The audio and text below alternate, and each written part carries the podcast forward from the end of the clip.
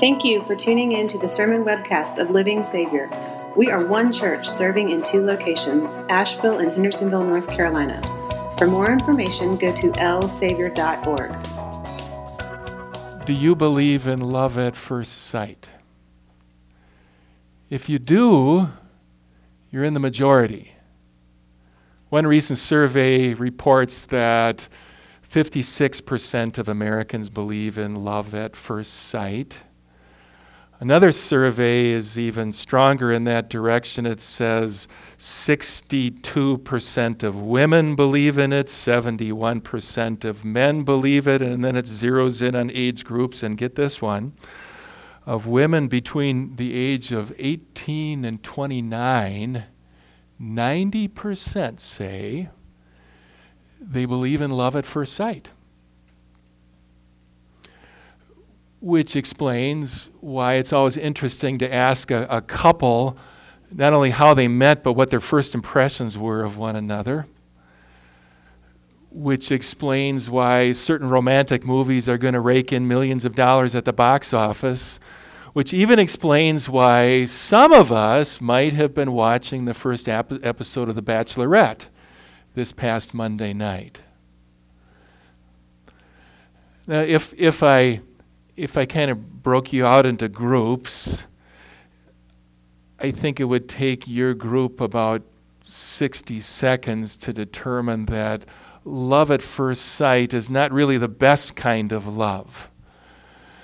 For one thing, it, it doesn't handle reality very well. In fact, it, it doesn't cope with reality at all.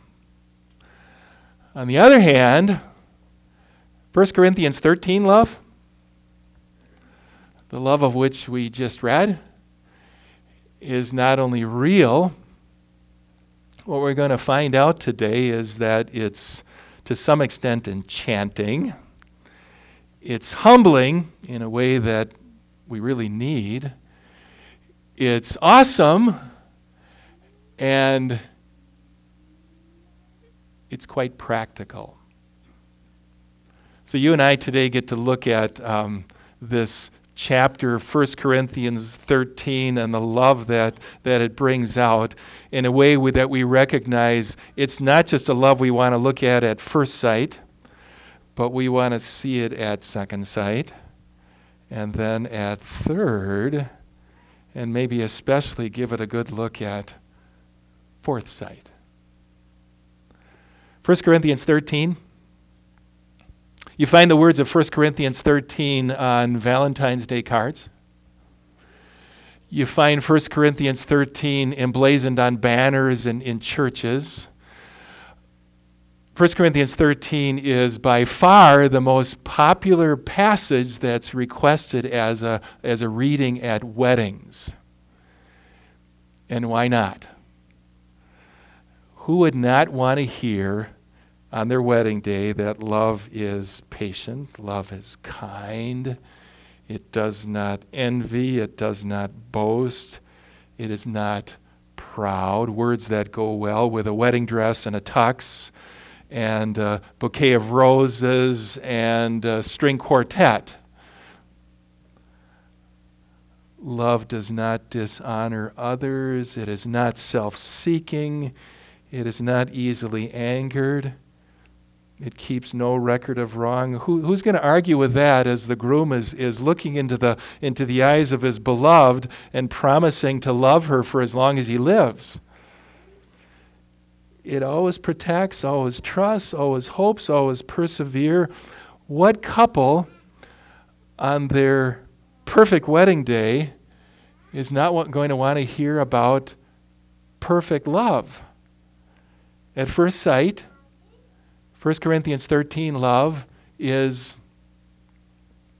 kind of enchanting.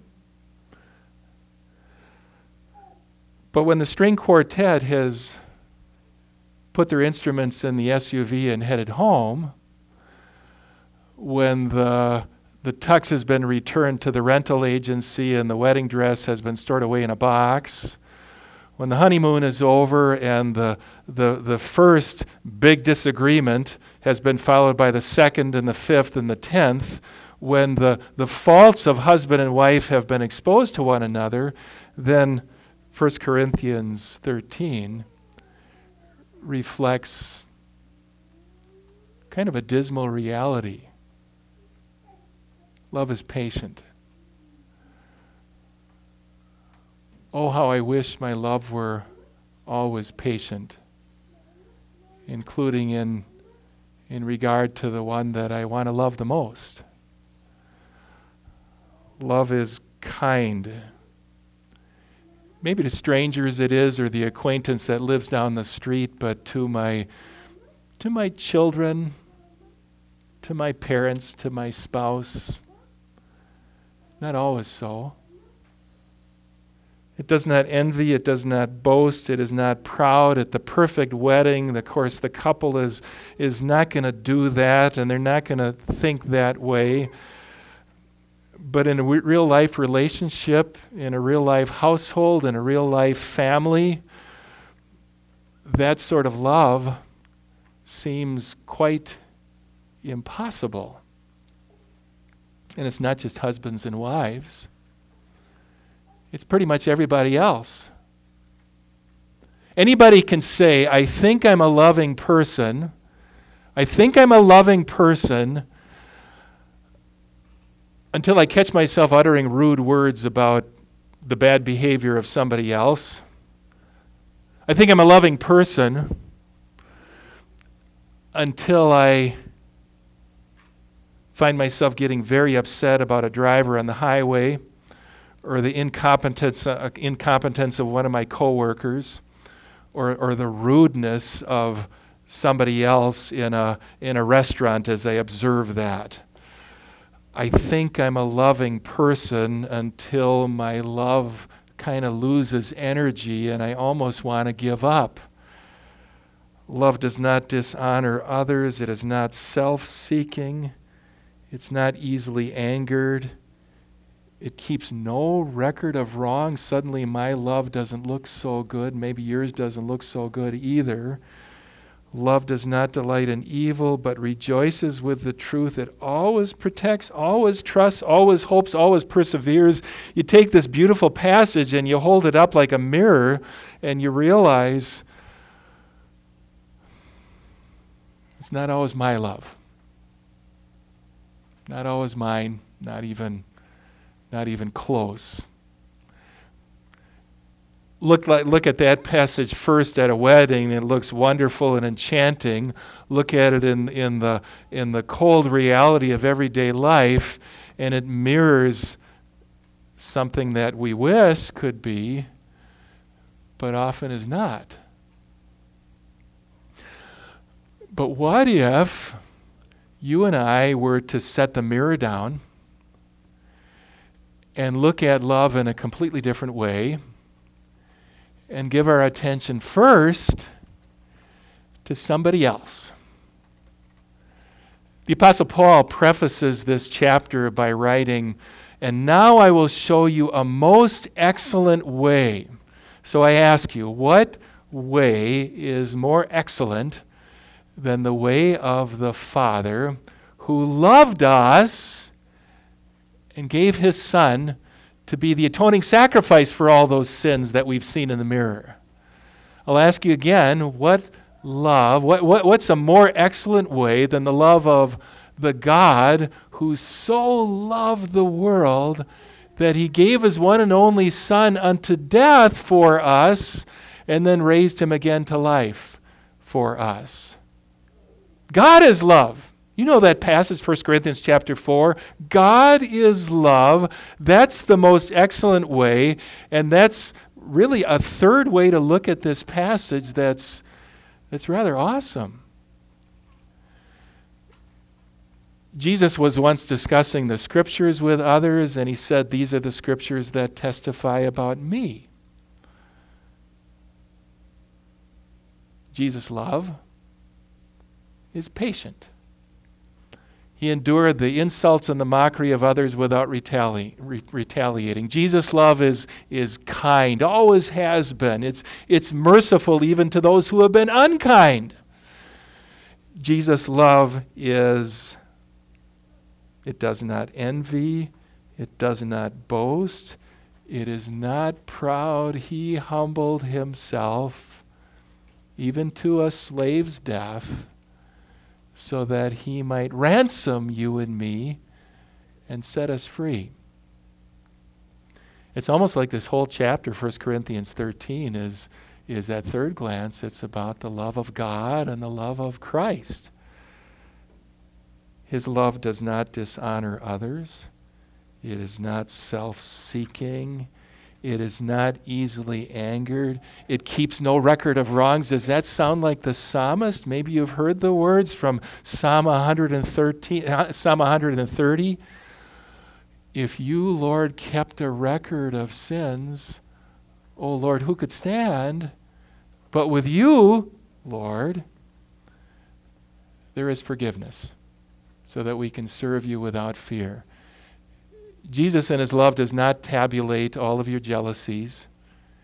He doesn't keep track of all those unkind things you thought about somebody else. He, he doesn't keep a record of, of any of your wrongs. In fact, you know what your baptism means? It means that all those wrongs have been washed away. And you come forward for the supper and you receive in his body and blood the forgiveness for all those failures to love, and, and, and, and so do I. Take a long look at the written record, 1 Corinthians 13, at a lifetime lived in love, a death died in love, a resurrection that took place out of love for you. Look at all of his promises to love and realize that's Jesus. He does not delight in evil, but rejoices with the truth.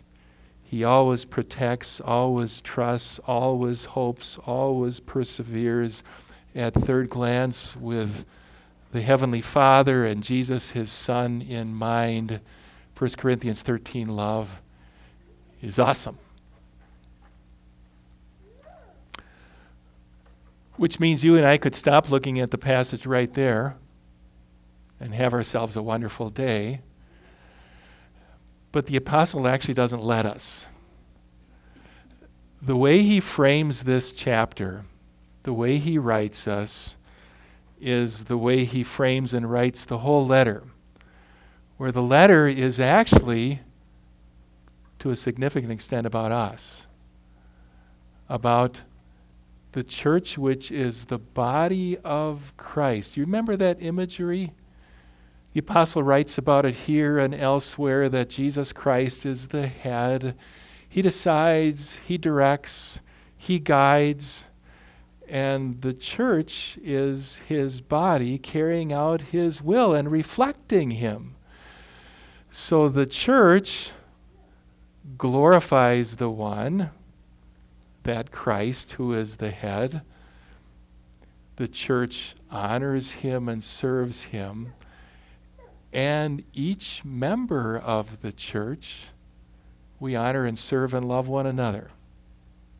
In fact, the head, who is Jesus, by his Spirit, gives gifts to the members of his body to do that very thing. So, Paul, in this chapter, he writes about how in the first century, in the first century, some members of the body were given the gift of tongues or languages.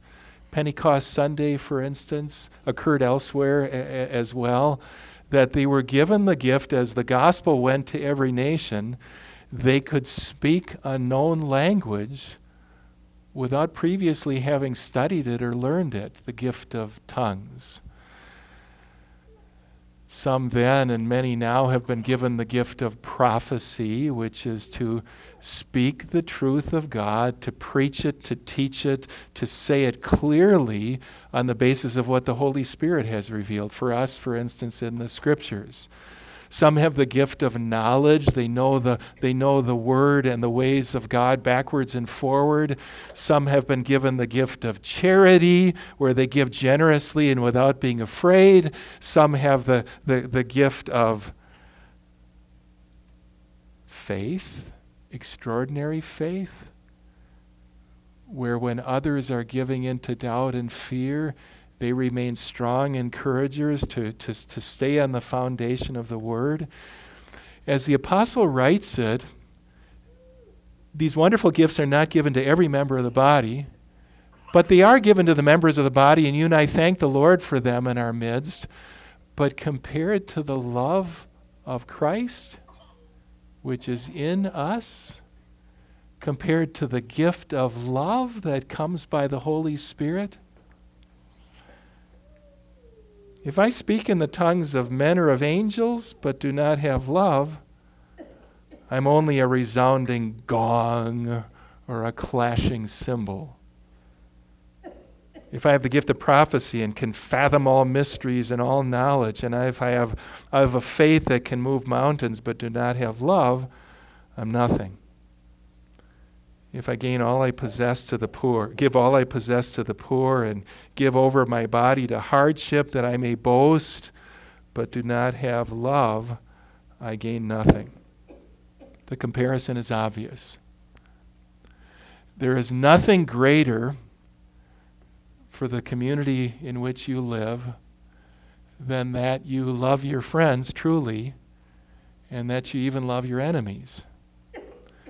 There's, there's nothing more of a blessing to the church than that you love the fellow members of your church and, and care about them and serve them in love. There's nothing better for your household than that you love your children and your grandchildren and your parents and your grandparents. And there is nothing higher for your household than that you love your spouse.